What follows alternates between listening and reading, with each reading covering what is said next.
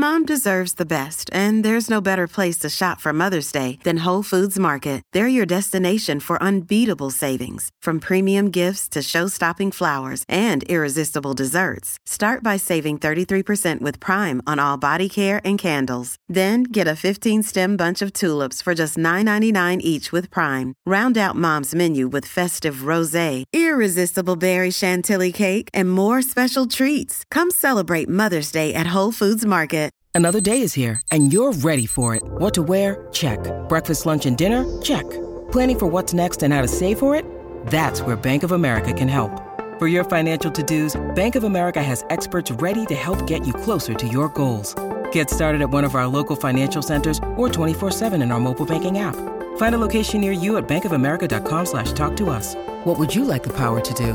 Mobile banking requires downloading the app and is only available for select devices. Message and data rates may apply. Bank of America and a member FDIC.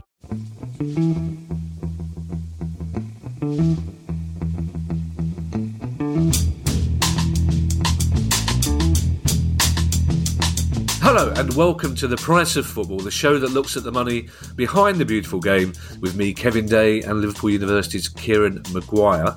How are you, Kieran? I'm, I'm grand, thank you, Kevin. All is good. Uh, hoping to see a football match this week, but things aren't looking over promising. What? Who have you got this week? We've got Wolves on Wednesday, but we've got a few with uh, COVID, and then it, we're at Old Trafford on Saturday, and Oh, no, United's loads, match yeah. is already off midweek. So uh, wait, wait and see. Oh well, I thought we really thought we'd put this behind us, Kieran, didn't we? But there we go. Luckily, the people of the world have got a half-baked football finance podcast to keep them going during another crisis. Um, later in the show, we will be hearing from Tracey Crouch, the ex-minister sports, MP, of course, who's just published her fan-led review. We spoke to her before it happened, and we promised we'd speak to her afterwards. And it was a really, really illuminating interview, as I think you'll agree, Kieran, because uh, you were there. Yes, I was. Yeah, yeah. I, I, I love Tracey to bits because she just says it as it is. Yeah, there, She there is no She's- there is no political uh, speech as, as such. It's uh, she she takes the issues and, and deals with them in a uh, in a professional and fair manner. Yeah, and, and I have to say, Finley's timing was impeccable because he didn't he didn't start barking until we just said goodbye to Tracey. Well, yeah, we were quite lucky actually because halfway through the interview, he, he had an itchy ring and he started rubbing himself on the carpet. But uh, fortunately, that uh, that didn't come through the microphone. That's yeah, it happened to me during one of their early podcasts, Kieran. But I'm a professional broadcaster, so I know how to deal with these things. We have um, a couple of. Do you know what? I hope Tracey jumps straight to the interview and doesn't listen to the start of this pod. We we were all serious all the way through the interview, and now we're talking about your dog's ring. Um, bye, BAFTA. Um, a couple of news stories, Kieran. The first is that the proposed takeover of Carlisle United is all over. Yes, um, this is a very complex situation. Um, Carlisle had borrowed from a company called Edinburgh Woolen Holdings, which subsequent, subsequently went into administration. It looks as if the that debt was bought by another company called Purepay Retail, which in turn was owned by a guy called Philip Day, who has historically been on the board at uh, Carlisle United. Um, he was hoping to take over the club. Uh, I'd say uh, interesting character. Um, uh, t- take a look at his Wikipedia page for his uh, his his uh, i- interesting views, uh, such as uh, encouraging uh, en- encouraging mm, is perhaps a very mild way of putting it. Uh, people to vote for his daughter to be Miss England, who who uh, who were employees of his stores. So yeah, very uh, very old sort of patriarchal views. Um, but uh, the the supporters' trust at Carlisle are reticent, uh, I, I think, in certain aspects of this deal. And what we've now had is the the, the current owners, the, the board, and the uh, supporters' trust. Uh, pointing fingers at each other and it looks as if the deal has has fallen by the wayside um, carlisle are not at the right end of league two at present um, and the, the the owners are saying, well, you know, with the opportunity to potentially rescue the club. Uh, to be fair to Philip Day, he he has provided funds through through sponsorship historically, but uh, you know, it it, it, it is indicative that uh, communication and transparency are, are critical in, in these issues because we've now got the fans saying we're not quite sure what to believe, who to believe, and uh, the, the club has has not not been making money, um, uh, and you know it, it, would be a shame if they if they dropped out of the EFL if they were relegated. Yeah, um, because I mean I I can recall doing a a day trip from Brighton to Carlisle on train, and, it, it, it's a fantastic town to visit. Uh, and uh, you know, it's it's an old fashioned football ground, which which does make us legacy fans quite quite teary eyed. It is a fantastic town to visit, but I was still slightly bemused by the fact that the last time we went there, it was it was definitely September when we when we left London, and it seemed it seemed to be January by the time we got to Carlisle, um, which was a shame because all I had on was a Joy Division T-shirt and a very light. Was, I, I, don't think I've ever been colder at football match. I didn't know there, there were still things like Miss England um, going on, but now I'm really intrigued to find out whether Philip Day's daughter won it. I'm going to yes. be distracted by that whole thing all the way through. I might have to Google it. Um, this seems to happen on a regular basis which is not good if you're a Southend fan, but the Shrimpers Trust have released a statement saying that Southend United chairman Ron Martin is not a fit and proper owner of the club. Yes, um, we've always said uh, appearing once on this podcast is is actually can be quite a good thing. Yep. Uh, appearing once a week or once you know, once every couple of weeks tends to be a bad thing. Yeah. Um, and and yes, the the relationship between the owner and the fans has has fallen. Uh, you know, we're moving from from one end of the country to the other here. Um, Southend United are uh, at, again at the wrong end of a division, uh, and this this often is uh, you know this often correlates with a, a breakdown in relations. Um, they are subject to a an embargo from the National League for yeah. Uh, late payment or non payment of uh, of, of uh, taxes to HMRC. So, you know, I think the National League, who themselves have come in for a lot of criticism, some people will feel that is extremely well warranted. Um, they, they, they do appear to be trying to monitor these things. Um, Ron Martin is the owner. He's trying to move the club from Roots Hall to uh, a more out of town location. I think it's called Fossett's Farm. Um, you know, I, I, I, spoke to somebody in, in the game, uh, and, and, the subject of Ron came up, and he said, you know, Ron Ron has a habit of paying things late, to put it mildly, um, and uh, he, he wasn't therefore particularly surprised. Um, he's he, he he will probably pay the tax when he can feel about it, but he's also been subject to some uh, some other tax issues himself. Um, Ron Martin's not been seen since the protests about his ownership have, have started at Roots Hall, um, and in part me thinks, well, would, would, I, if I was a football club owner, would I turn up if if people were going to be focusing on me and rather than team? So, um, but I, I think, uh, yeah, this this this could be this could be addressed via communication, and, and you know, it's it's these same old things coming up again and again and it's it's not difficult to do either, is it? In this day and age, it's, it's very easy to communicate with fans it, with something other than an open letter, which we know you don't like. Just it just it just sorts out all sorts of problems. Just have a chat with the fans. It's all the fans want. Even if it's bad news, just tell them it's bad news and what you plan to do to get out of it. Just um, look, just look at Andy Holt at Accrington. Uh, uh, you know, he is the, the, the, the personification of you're not going to necessarily like what I'm going to say, but I'm going to say it, and I'm going to explain why I'm saying it, and I'm going to you know, look at the and if and if you focus on causes and consequences when when engaging people in conversation, it, it's amazing how they will take a step back. The, you know, the anger which we, we associate with with lots of conversation in, in a much broader sphere in society today can be dissipated. Mm. you know one of the things I love about doing this pod, Kieran, is that when you mention Andy Holt people across the world in every continent will be listening to this going, "Oh, get a room." when is he? When is there going to be a pod where Kieran doesn't mention Andy Holt? well, I mean, the first time, the first time we had communication, we were each other's neck. You know, we were each other's throats. It was, uh, uh, you know, I, I, I, I queried something um, and, and, to be fair, the, the the the Accrington supporters put Andy. Yeah, I'd, I'd queried something about the, about the mm. club, and the and the Accrington supporters put him in contact. Um, and he he was I, I, like I like him because he is honest. He is is fair. Um, and he will explain things. He, he, won't. He won't give you a load of old codswallop either. He, he will. He, he, will be very direct um, and and very accurate. Yeah, he sounds a bit like Ali. that, that's, that's, that's more or less how we met, to be perfectly honest. Um, here's some good news for Uncle Terry. Millwall's latest accounts are out. Um, yes, and I think this is uh, another example of how we have become inoculated to what would be under normal circumstances, a bit of a concern. Uh, Millwall lost 13 million pounds in 2020-21. Um, and I think those are actually quite good results. Yeah, and, and that that yeah. seems like a paradox.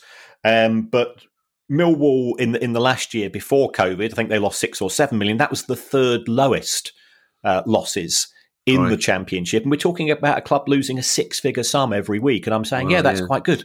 Yeah, um, and and it does show just how um, normalized losses in football have become. Um, and our our very good friend, who although refuses to come on the show, Swiss Rambles, put out a fantastic uh, thread on the losses uh, in, in, football over the last ten years. Um, uh, t- today, we're recording this on on Tuesday, um, and and it does show that uh, that football from from from a business point of view, and we know that football is not a business to us. But mm. at the same time, we want it to be sustainable. So therefore, you need to have some form of of common business sense being applied. Um, those those rules aren't being applied. Um, Millwall are a what I consider to be a, a well run club. The the owner John Berylson he he puts money in on an annual basis. Millwall have lost 114 million pounds over the years. You know, wow. we're talking a ridiculous amount of money, yeah. and I'm saying that's that's good. That's and, and good, I think yeah. you know he's he's a really good owner in in the sense that he he sets a sensible budget. He says this is how much I'm prepared to to fund the club this year, and, and they stick to it. Um, and they've they've had to borrow from the EFL as well. They uh, and and repay that over three years, so that's going to have an impact on them going forwards. But um, the the the loss of control over over costs in in the game um, how how long can that continue before we see more owners doing a uh, doing a Tony G and either either running out of money or running out of interest, uh, yeah. as, as, we've seen at some other clubs. Yeah. Um, we're going to be speaking to someone from Clapton FC's women's team about this next story in the new year. But it's come to light, Kieran, just how big the gap is between prize money in the men and women's games in England, particularly in the FA Cup. Yeah, we, yeah, we just had the the FA Cup uh, final take place. Uh, yeah, was it well over 40, 50,000 yeah. um, in attendance, um, and the winners got twenty five grand. Now that compares to 1.8 million for winning the men's competition, and and that's after the Football Association halved the prize money for the men's competition uh, in in in lieu of you know COVID and the impact that that was having.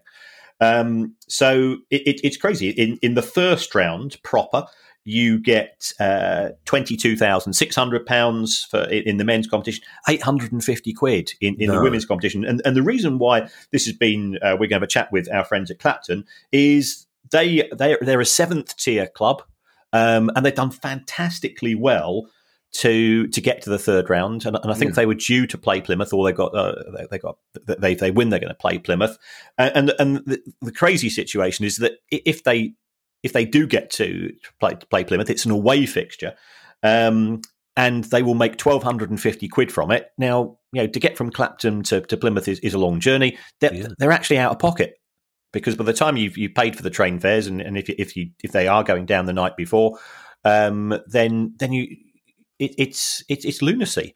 So you know wh- whether this is something which should be addressed by the FA um, or, or whether this should be addressed by an independent regulator, um, uh, I, I don't really want to say. Well, the, uh, the FA need to address it, in, in particular, they need to address why there's that disparity in the first place. If anybody from the FA is listening to this, and we know they are, we'd be really intrigued to hear how they justify the, the, those ludicrously small amounts, especially as we know that there is w- money coming into the women's game now through broadcast deals, etc. Yeah, and, and, you know, no, nobody's claiming that the the women's game at, at, present is is generating the same time, type of broadcast revenue as as the men's game, but but that is reflected uh, in, in, the finances of clubs. But this these particular gaps uh, do seem to be uh, crazy. And, you know, and and when we are seeing examples of uh, national teams now paying the, the same amount for men's and women's. Yeah. Um, and you know, we, we with uh, the, the, like Lewes, Lewes Football yeah, Club on yeah. last week, and and and they, and they explained why. Cause it's still a ninety minute game um, for, for for for both uh, both men and women. Well, and also you can't, on the one hand, uh, bang the drum about saying we we we want women to play football, we want to grow this product. Terrible word, and then on the other hand, give them no financial incentive to set up a team in the first place. It's that's ludicrous. So, I would love to hear from the FA about somebody uh, like that. I wish we'd recorded this bit before we did the Tracey Crouch interview because I would have asked her about that as well. And I, I imagine I know what her answer would be. Um, one final news story, Kieran. It's FIFA is looking at pursuing its own global nations league if plans to host a World Cup every two years fall through. Yes, it does now seem that both uh, UEFA and the South American uh, football uh, authorities are pretty united in their opposition to a World Cup taking place every two years. Um, and uh, you know, I think we, have discussed this at length. Uh, yeah, and th- there are pros and cons uh, when when you do look at it. But um, the the existing fixture congestion it could, could only be amplified. Um, and this leaves uh, this leaves FIFA with, with a problem because you know, ultimately it all comes down to money uh, and politics. Um, if FIFA aren't going to have money coming in once every two years, because effectively FIFA only make money once every four years um, un- under the present uh, situation, because c- c- I can't remember who won the Confederations Cup or who won the the FIFA Club World Cup um, uh, most recently, and, and, perhaps that's that makes me a bad fan. I don't know, uh, but it, it, doesn't seem to engage with an awful lot of people. Um, but what FIFA have done is that they've seen that the the Nations League, which, which if we're honest, I think we were quite sniffy about to begin with, um, now does have a sort of a, a, degree of interest, and it's it's a relatively small, short competition at the final stage, but it, it does attract uh, it, it, does attract broadcast uh, interest, which of course you know, generates money. Um, could they do this on on a global basis? Um, and if so, you know, what are the benefits? Well, the benefits is it would generate more money. So, um, some form of seeding competition um, could now come in. It, it it won't be the World Cup. Um, and I don't think it's just as you know we don't see the the Nations League as uh, a replacement for UEFA, but it, it could help to plug uh, a gap in FIFA's finances, and, and perhaps it would be a, a, a good workaround, a good compromise from the uh, the present fallout that we have. Kieran, if you don't have a Confederation Cup spreadsheet, then that tournament is dead to me if, it, if, it, means nothing to you, it's not going to mean anything to the average football fan, Kieran. Let's face it. Um, it's interview time, uh, Kieran, and football supporters welcomed the idea of a fan-led review into the game. Uh, Tracey Crouch MP conducted that review, spoke to many, many people in the game to do so, including you. The report is now out, and football supporters in general have welcomed the the results. So we spoke to Tracey Crouch about the process and about some of the details that are in that review, and about the possibility of it becoming law.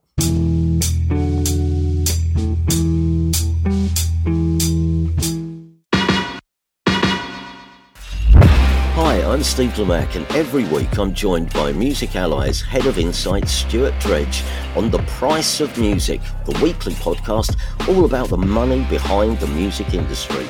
In each episode, we discuss the very latest goings on in the music business and dig into the finances behind the big stories. So, whether you're a music lover who just wants to know more about what really goes on in the industry, or you're an aspiring musician, manager, or label owner who wants some inside knowledge on how Spotify's financial model really works, or what the future holds for independent live music venues, this is a show for you. Subscribe to The Price of Music in your podcast app now. See you soon.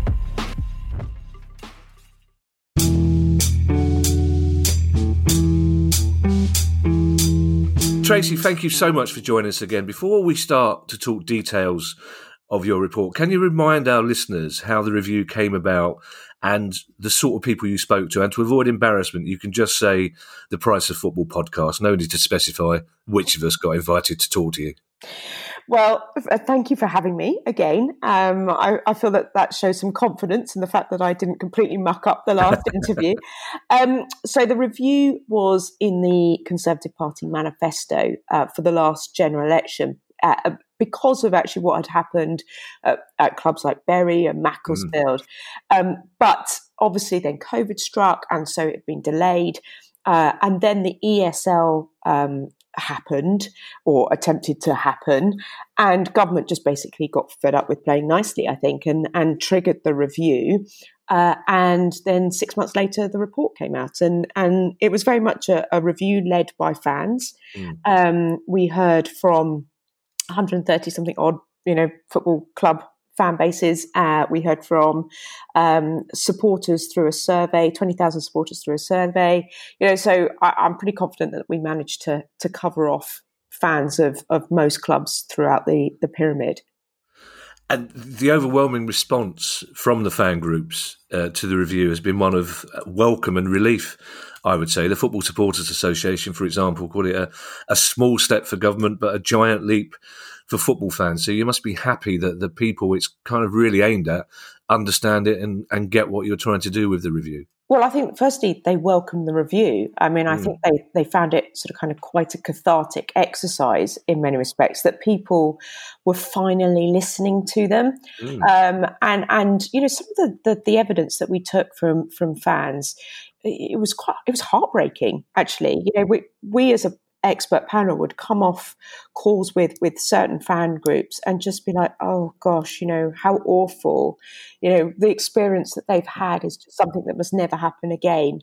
Um, and so you know it was I, I think that they really welcome the opportunity to talk to somebody about the experience that they had had in their football clubs because you know let's remember that this is not about any other this is not like any other product in our life. You know, if you're fed up with your bank, your building society, your energy supplier, whatever, you can switch. You can just, you know, move on. It's not the same with a football club. You sign up for life.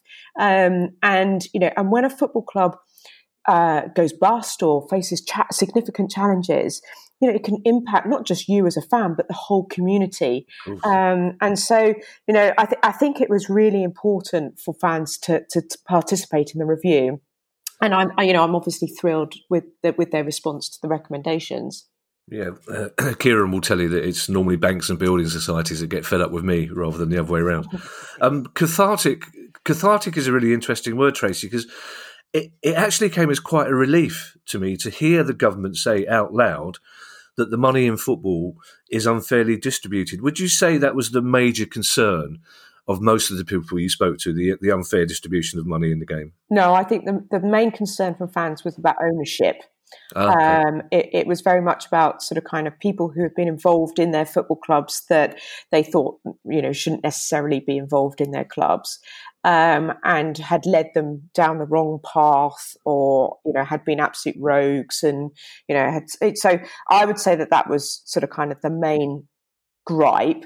And then coupled with that would be about the lack of regulation um, mm. within that. So, you know, when, for example, you know, evidence from Bury, and this, you know, this is well reported, they would go to the EFL with their concerns, and the EFL would say, you know, I'm sorry, this has nothing to do with us. We're just a competition organizer. Mm. Um, and then so they'd go to the FA, and the FA would say, I'm sorry, we're not the regulator on this. And so they felt that they had nowhere to go. Um, so that sort of kind of regulatory gap was coupled very much with around ownership and, and so on. And then obviously alongside that was around the financial regulation that you could literally gamble with money you don't have mm. in a football club. And that in turn put, you know, the, the future of, of clubs, as we've seen, um, in a perilous state. Yeah, Kieran's been fighting that regulator corner for well, forever since we started the pod, basically, and we will be talking about that in more detail later on. In terms of ownership, I, I, particularly like the idea of the key items of club heritage being protected and the golden share idea for supporters that would give us some influence without having to be millionaires. But is there a fear that that would be the subject of constant legal action from club owners if that was implemented? You can't imagine the Glazers, for example, allowing that sort of thing to go unchallenged. Well, you say that. Um, Manchester United have already started the process of setting up a shadow board. um, in which you know we, we, we recommend that as, as one of, one of the core recommendations about supporter engagement. Um, so they will already start to to put that in place. And the Golden Share sort of follows from that. Liverpool Football Club have already set up um, a, an engaged consult consent process um, with their supporters. So I don't think it is actually too far off the mark. And I think the thing is, the shadow board will be established so that all fan groups, you know, not just the supporters trust, but you know, whole host of fan groups within a within a club can see what the vision is for the club. They can discuss the commercial so kind of side of things, um, and they can have that proper conversation uh, with the with the the main board. The golden share is a specific aspect around heritage items, which I hope is never used. Mm. Because it's actually it's, it's quite the review is quite prescriptive as to what it can be based on. So club colours, badge, competition, and so on. Well, you know, in in the forty six years I've been following football, of which you know probably you know I don't know thirty eight of them I've consciously had an understanding of it. You know the um the, the, these are rare, very rare occasions that you would require a golden share vote. Yeah, I suppose Cardiff is the biggest example, wouldn't it be? They're trying and to change Hull Tigers. Yeah, oh, of course. Oh, God, yeah, yeah. yeah. That shows how much has gone on since we first started the pod because that was a big, big story at the start. There's a there's a real focus, uh, Tracey, on grassroots football in the review, which uh, uh, quite a few of the people reading it, especially in the Premier League, seem to have misunderstood the concept of fan led review because they're, they're, why are we talking about grassroots football? Well, that focus on grassroots football and the women's game as well. What, was that always going to be the case for you, Tracey, or, or did they become areas of concern as review went ahead? Both. Um, I think is the honest answer. I mean, you know, my heart is very much in grassroots football. Mm. I support a Premier League club. I, I give up money every year to uh, have a season ticket to watch Spurs. um, the um, you know, sort of kind of self inflicted pain. Um, but um, but you know, I mean, I've, I I love my grassroots football. I love non league football. I love kids football. I think you know uh, that that side of thing is something that we should continue to invest in. Um, and and I hope I did a little bit to contribute to that as sports minister. Um, but I I mean I find that the Premier League's response to the idea of redistributing money to grassroots football really quite bizarre, uh, not least because the, the transfer levy, w- of which I proposed um, in the report, was actually recommended by a Premier League club. Yeah. Um, so um, I, I, thought it was a rather good idea, um, to be perfectly honest with you.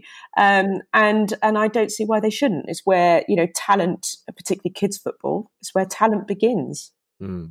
Uh, I want to bring Kieran in in a moment on the price of grassroots football, just exactly how much it costs to finance, because it's not a lot. But on the subject of the women's game, just in passing, there's been a little bit of uh, furore this week about Charlton women's team being asked to revert to being Chelsea. called Charlton, Charlton Ladies. Oh, sorry, Charlton. Yeah, sorry, I thought we were yeah. about Chelsea in the. No, uh, we we can talk about Chelsea if you would, but I'm just I'm just interested in what you think. It's it's nothing to do with finance, but it just seems to me a slightly backward step to suddenly ask Charlton's women to be called Charlton's Ladies again. I, so, to be honest with you, I didn't really understand the debate. Um, I, I'm not sort of kind of um, uh, somebody who sort of kind of is worried too much about the semantics as long as they've got a women's team and and um, I understand that people are upset by it and that's fine you know but uh, to be honest with you when Charlton were relegated one of the first things that I think Michael Grade at the time did was get rid of the the ladies team or that's the women's true. team yeah, so yeah. you know at least they have a squad that are playing football so you know uh, I don't really understand the difference between women and ladies, but that perhaps that just makes me a bad feminist more than anything else. Well, possibly, but uh, I'll be perfectly honest with you. Guy was very keen for us to deal with this as a news story, and we thought, as two middle-aged men, it'd be much better to ask you for and review. I've, I've completely that for Guy as well. So, um, well, to be fair to Charlton as well, the name change has come from an owner that is financing the team properly. So that's that's the other side of that argument. Um, what did you want to talk about Chelsea women as well? Well, there's just this bizarre situation, isn't there, um, which has come to light where you had a pitch invader um, last week during the Champions mm. League game.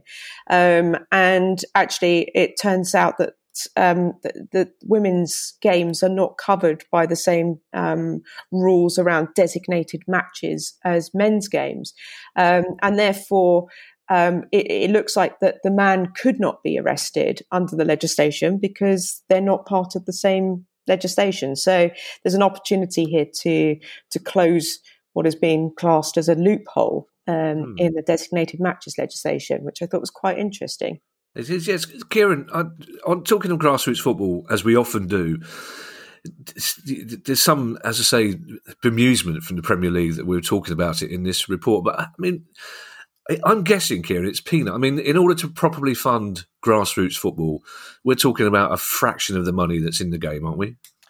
Um, yes, uh, I think the the costs of running grassroots football have increased because uh, many, and it, a lot, lot depends on how far do you want to go down the pyramid. But at uh, you know, at Sunday League level, I think that is the responsibility of the Football Association rather than the Premier League. Mm.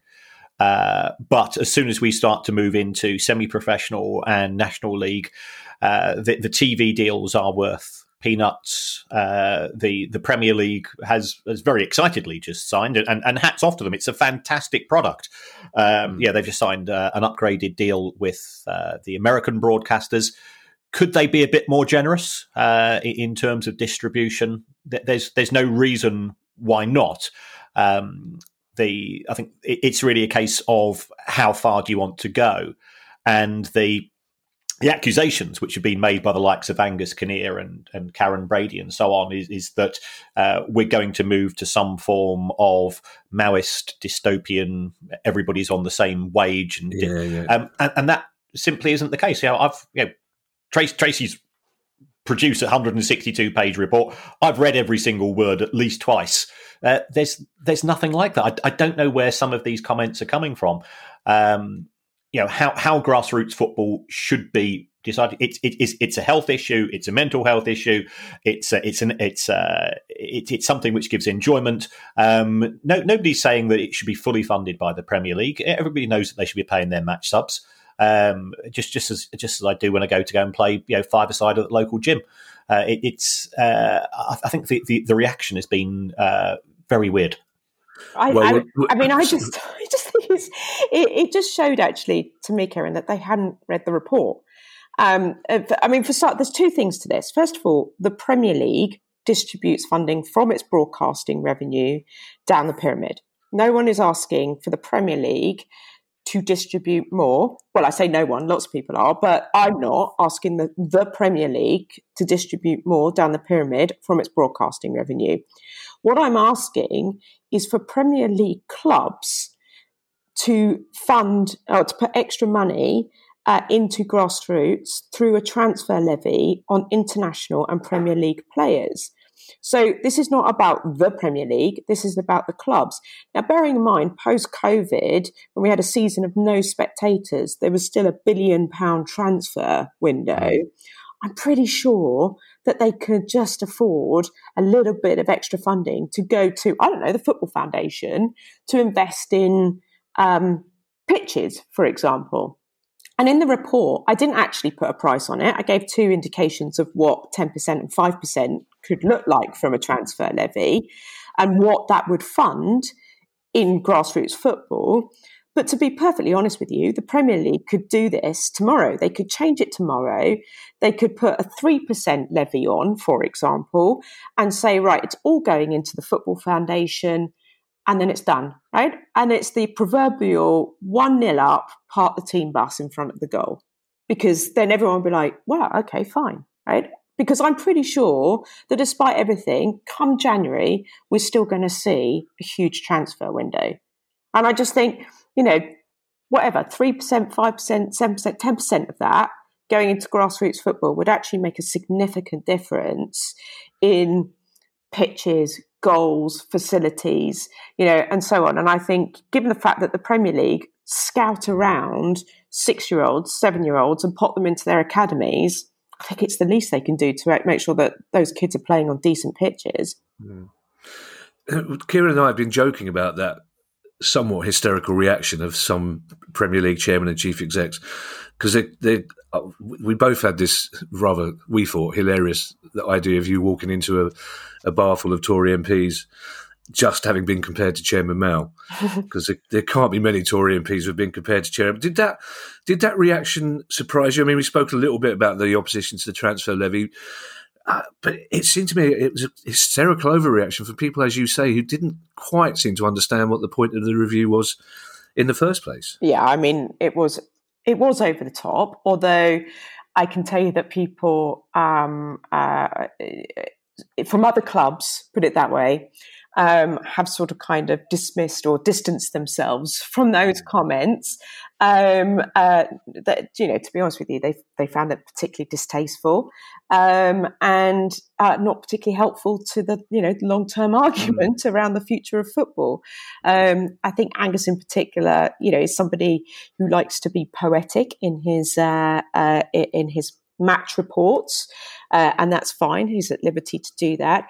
Um, but I don't think it's something that's particularly shared by the Leeds Supporters Trust mm. um, as a view. And you know, and I'm confident that fans overall think that the review is something that is worth um, uh, endorsing. But the other thing is, is like you know, all his match reports are online, right? So like two years ago, where they're in a t- totally different situation elsewhere in the pyramid, you'd be unsurprised to learn that Angus thought that parachute payments were an abomination, uh, that they destroy competition uh, and uh, and should be scrapped, and that funding should be redistributed down the pyramid. So, just depends, I guess, which part of the pyramid you're in at the time of writing your match notes.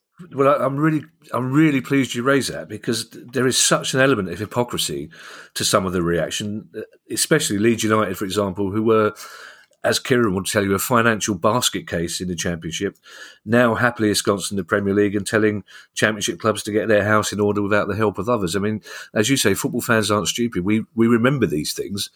And we put the, the response from Leeds United in that context. Yeah, totally. In the same way that Aston Villa, you know, um, uh, whose whose chief exec went out um, on the day of the report to to dismiss uh, recommendations in the report and talk about the investment, you know, the one billion pounds that the Premier League distributes down the pyramid and everything else. Forgot to mention that half of that money goes on um, parachute payments, of which his club was once a recipient. Mm. So, you know, it's like actually, yes, you do distribute 1.23 billion pounds, I think it is, down the pyramid, of which 628 million goes to a handful of clubs. And then the, the, the others, the other 68 clubs or whatever actually don't get mm. that, you know, an extortionate amount of money. Yeah, and Kieran parachute payments is is the one we can't solve, isn't it? There's there's no right answer to parachute payments, is there? It, it, it is very complex. I mean, the EFL say they should be scrapped, but the EFL have parachute payments themselves, which appears to be yeah. a bit of an inconsistency. Um, it, it's the gap between divisions uh, that's the the issue. If, if we can if we can narrow that gap through through some form of negotiation, people acting like adults, um, then then parachute payments automatically disappear. It, it's it's the it's the cliff that's the problem, not the parachute. Yeah, uh, and you know the, the Premier League's an incredibly successful competition it's a fantastic export. Um, I don't think anybody wants to to cut off at the knees that those clubs that have been successful. Um, at the same time, the the desire to get there uh, has has lent has led to yeah, somewhat lunatic behaviour uh, in in terms of the way that clubs behave, and you know, and we now mm. have the the tragic case of Derby County who are in administration um, because the owner got bored uh, of, of funding those losses, and it's, it's, there's a genuine chance that the club might not exist, and nobody's hoping it's going to come to that. And you know, HMRC are going to take a position, the club's going to take a position, the administrators are going to take a position, um, but it had been flagged, um, yeah. and and yeah. people just chose to to ignore it. Yeah, Tracey. Of course, the other big issue for critics was that of the independent regulator, or as Steve Parish, chairman of my club, put it, gov- government interference. Um, which, which, shows, Kevin, that actually he didn't read the report. I, I, I, I couldn't agree more, unfortunately, because uh, uh, Steve Parish is an intelligent man, and I think if he had read the report, he'd agree with most of it. But um, were you surprised by that? Uh, I mean, vehement um, disapproval of the idea of an independent regulator. Uh, but then, of course, the EFL backed the idea. Were you surprised by that as well? So, I mean, the frustrating thing about um, some of the comments about the independent regulator is, again, they haven't read the report because they're calling it a government regulator. And I make it very, very clear in the report that it is not a government regulator. Yeah, yeah. You know, it is appointed independent of government. So it won't be that the prime minister is, you know, uh, wanting to um, appoint, I don't know, Paul Dacre football. yeah. uh, it's you know it is entirely independent of of government and that's the that's the annoying thing is that you know I, I, go to great pains to sort of kind of show how this is not sort of kind of political interference. But anyway, um, the, the, the reaction I, for, the reaction from the Premier League is something that I'm not surprised about. They have at least been consistent. I, am talking about the Premier League, not necessarily Premier League clubs. Yeah. Um, because there is there are differences within Premier League clubs about an independent regulator, but the Premier League has consistently argued for an independent unit within the FA. Now, this makes me laugh a lot because the one thing the FA is not is independent, um, and therefore the vested interests still sort of kind of rule within the, the Football Association. So the idea that we as football fans are suddenly going to think, oh, yeah, no, that will work, right, is hilarious. Um, and I kind of feel that they've completely misread the room on that. The EFL, I will be absolutely honest and upfront. They started off very much of a view that the independent regulator is not necessary. They want an independent unit in their own um, uh, league. And in fact, I think they're still going to continue in setting up some sort of independent unit until an independent regulator is, um, is appointed.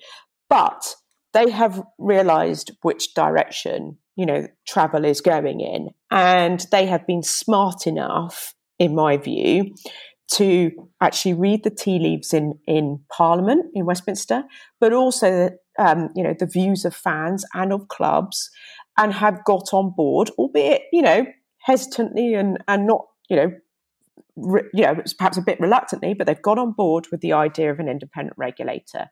So you know they've come on the journey, whereas I kind of feel that the Premier League and the FA haven't even got to the station yet. Um, but the train has has definitely left. It's it, it's a shame. If Steve Parish, I'm sure he has read the review or somebody's read it on his behalf. That's how Steve tends to work a lot of the time.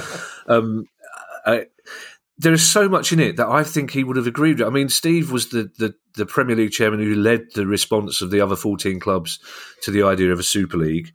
And he doesn't seem to have put two and two together with some of these things. That an independent regulator would have probably headed the Super League idea off at the pass a long time ago, and, and he's talked about a fairer distribution of the money in, in the in football, and it's it's slightly disappointing that he's just gone for the headline as well. Speaking of which, I wish you hadn't said that about Paul Dacre because I'm worried that producer guy might try and use that as an exclusive. we, might end, we might end up with a producer guy tweet that sends. Um, yeah, let's not let's not go down there, right? Okay. No, no, no, no. Let's let's, let's, let's not go down that road. If there yeah. is no news story from this podcast, then will you know, that will that will help enormously with the whole idea of moving forward on this on the recommendations. There will be no news story on this podcast. Um, and before we talk about moving forward, because we have time issues, I know that. Um, Tracey, there, one thing as well I, I'm really keen to ask you, because even fans of the review, which we are, have wondered why there is no mention in there of, of states, foreign states taking over football clubs, particularly with the Newcastle situation ongoing. Was that simply because you can't ask football not to deal with countries that the government has trade links with? Well there's there's two parts to that to that um, question. Um, the first is that the Newcastle takeover happened towards the end of yes, the review process. So, you know, uh, we were taking lots of um, uh, uh, comments from fans of uh, in Newcastle who were just desperately keen for transparency in a takeover process. Yeah. Um, and you know, I think this was going on for what four years, and they were getting exceptionally frustrated uh, and everything else. So, from a fan perspective, which is obviously where where we were at, um, they just wanted answers and they wanted a decision to be made. And then, sort of, kind of the decision happened when we had finished taking evidence from, from fan groups, and we're in the process of uh, um, writing up the recommendations. But the but there is an aspect of you know um, we, we do as a, as a country, under all governments, not just us, but we do as yes, a country yes. trade with with Saudi Arabia and, and other countries.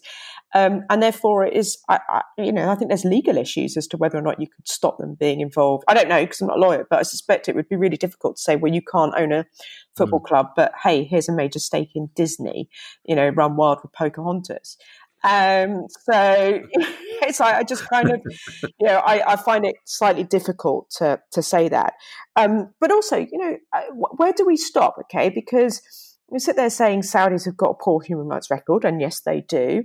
But we let a Chinese consortium run yeah, yeah. Uh, Wolves. You yeah. know, we've got Russians involved in uh, in Chelsea. Um, we've got an Iranian involved in Everton. You know, so where? Well, actually, the Americans still have the death penalty. So are we going to yeah, talk no, about yeah, their human yeah, rights record? Yeah, um, I've been on many foreign trips where people berate us for our human rights record because we don't give prisoners the vote. So, you know, at which point do we start to say?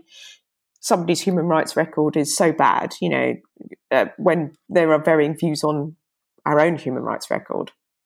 Yeah, do you know, interestingly enough, we had a, a listener from Malaysia who pointed out recently when we were talking about human rights, etc., and, and Newcastle pointed out that when the World Cup took place in England in 1966, homosexuality was illegal, which is a, a thought I, it never even crossed my mind. Yeah, I mean, again, two wrongs don't make a right, but it's an interesting point that sometimes we do need to look inwards as well as outwards. Uh, before also, we go, to, I just sorry. just on that, I also think there's. I, am a great believer that sport solves everything. Right?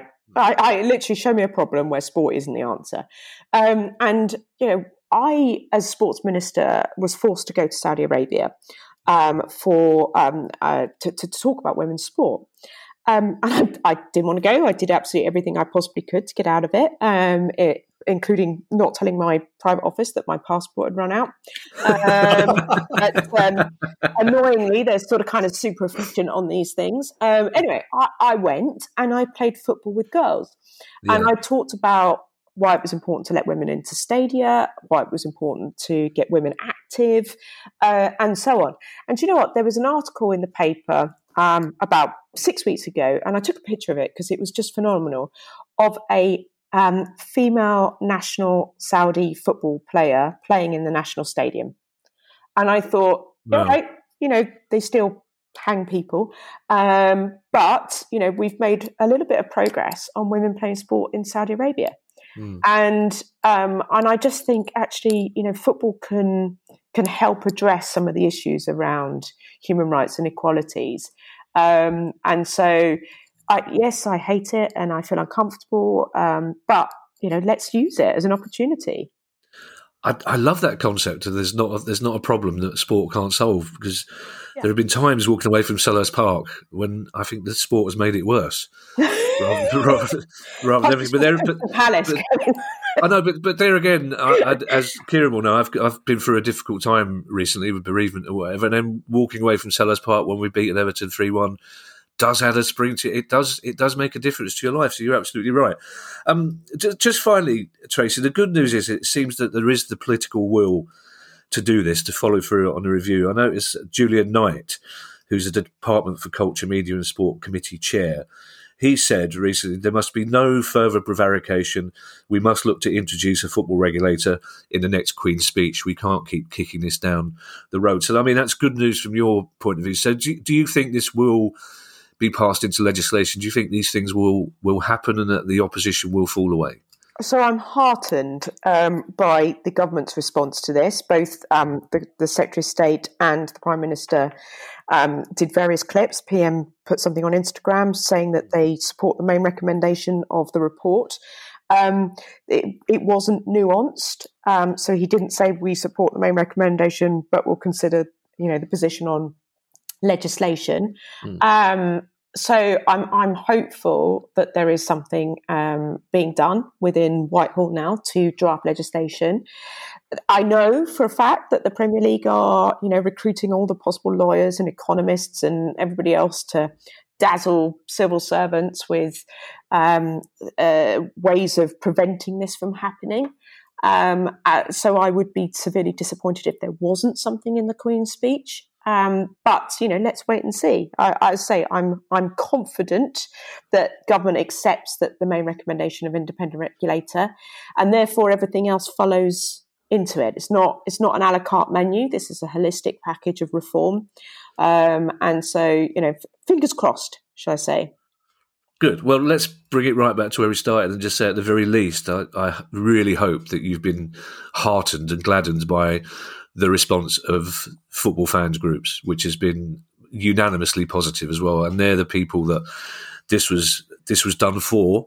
So in that case, it's already been a success as far as we're concerned. So let's hope it can be made a formal success, and some of these things are adopted without too much fuss from uh, the people who normally make a fuss. yeah, well, no, thank you. And and the fan groups have been amazing. They were amazing during the process. They've been amazing afterwards. You know, they need to let their MPs know that they um, they support um, the review and its recommendations, um, so that their MPs know that you know that what the feeling is out there on the on the ground. So get writing emails and letters um, is all I say. And of course, you you you spoke to the world's leading football finance expert as well, didn't you? I did. I did, and uh, you know, I, I thought that Dan Jones from uh, Deloitte was amazing. Uh, no, and uh, Kieran actually contributed a huge amount in terms of you yes. know some of the technical stuff, um, and you know the smoothing around parachute payments is something that is not going to go away in terms of how do we, we, we as as he said earlier, how do we address the issue of the cliff edge, not just between mm uh, Premier League and Championships, but also Championship to League One and League One to League Two. Um, but um, but also, you know, the, the, technical stuff around capital and liquidity uh, requirements for um, uh, for football clubs in the future. I mean, I, I, keep on describing it as a really sexy recommendation, um, but it is only sexy if you're really into financial regulation, nerdy stuff. Um, and uh, and and I was amazed that I did get quite interested in it. Um, but uh, but yeah, no, it's um, it, it, was very helpful. Thank you, Kieran. We, yeah, we've lost Kieran for the rest of the day now. You started talking about se- sexy liquidation and capital. That's it. That's him gone, I'm afraid, Tracey. Tracey, thank you so much for talking to us. It's been a pleasure. Thank you for having me.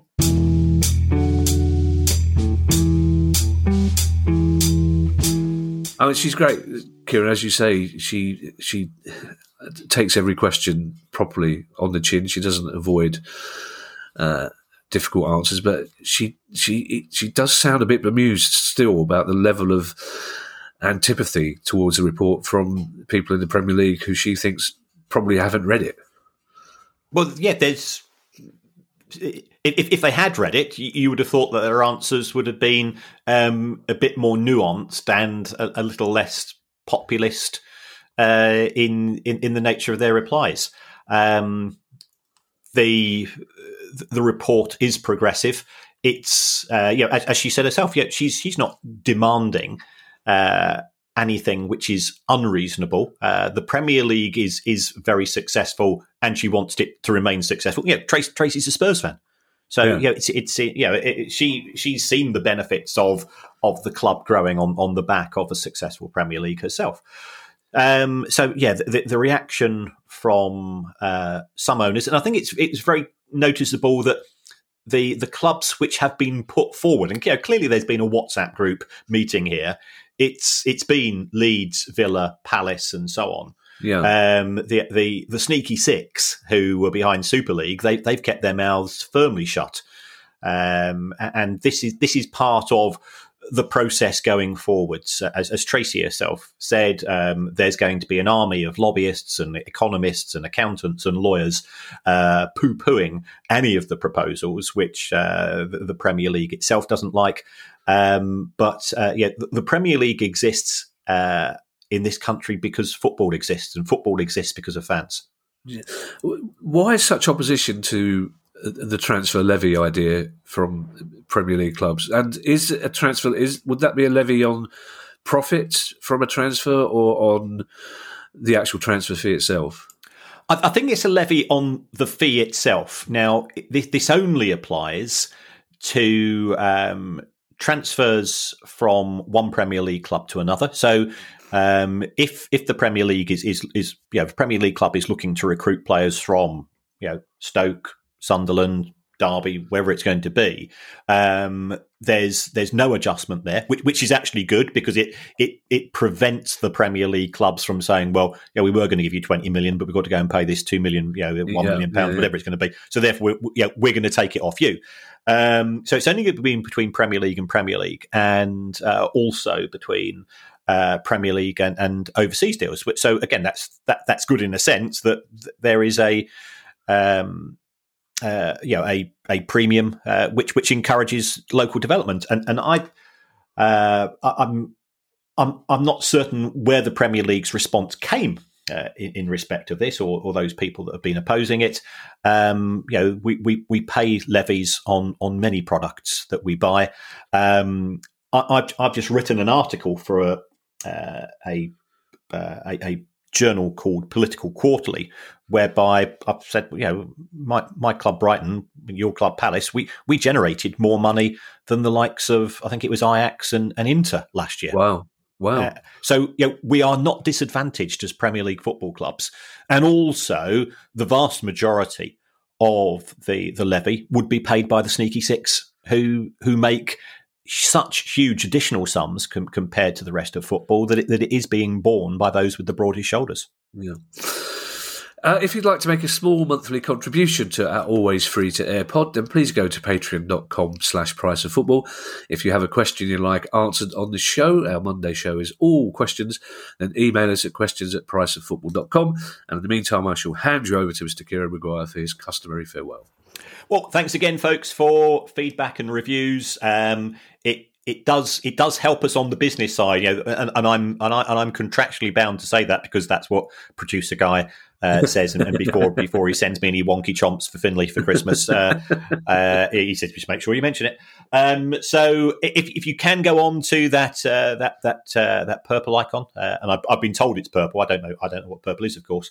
Um, for Apple or your your podcast provider, and, and you could give us a review. You give us five stars, that would be fantastic. But don't you know? Don't don't don't you don't think it's worth it? Um, and it doesn't matter what you say, by the way, in terms of the narrative. Uh, it's the fact that you've given the review. Um, so you, you could say it was you'd rather have it hosted by Casey Jones, driver of the Cannonball Express, Ooh. and Pauline Black, the lead singer of the Selecter. And, and I think that would be an interesting uh, an interesting combination. Considering one of them's fictional, it would be really. Oh, really no, he's not. No, Casey Jones is, is real. No. Yeah, Casey Jones steaming and a rolling. steaming and rolling. Yeah, you never, never have, have to to- guess. When Yeah. you hear the tooting of the whistle, it's Casey at the throttle of the Cannonball Express. Absolutely. Yeah. No. It, it, that that show is based on a real rail a real railroad road pioneer who sadly died when he was run over by his own train. Oh, oh, well, that's that's the way to end the pod. that's why there wasn't a second series.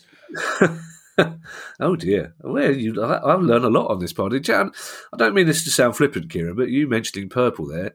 So your colourblindness just ruins Quality Street for you as well. Yes. Yeah, Oh, I'd go on shape, not not colour. Oh my lord, I, I'm finding more and more stuff out about that terrible affliction every week. Um, thanks for listening, everybody, and we will be back soon. And we will be announcing officially uh, the quiz. Well, we can do it now. It's seven o'clock next Tuesday, isn't it? The twenty first, I believe. Yeah. Yeah. Splendid. Great. Yeah. Okay, better better well- write some questions. Let's make that a date then. Let's. Uh, I'm sure producer guy has his own view on when the, the quiz should be, but we've just decided it's seven o'clock next Tuesday. Christmas quiz. See you there. Bye, everybody. Bye. The price of football.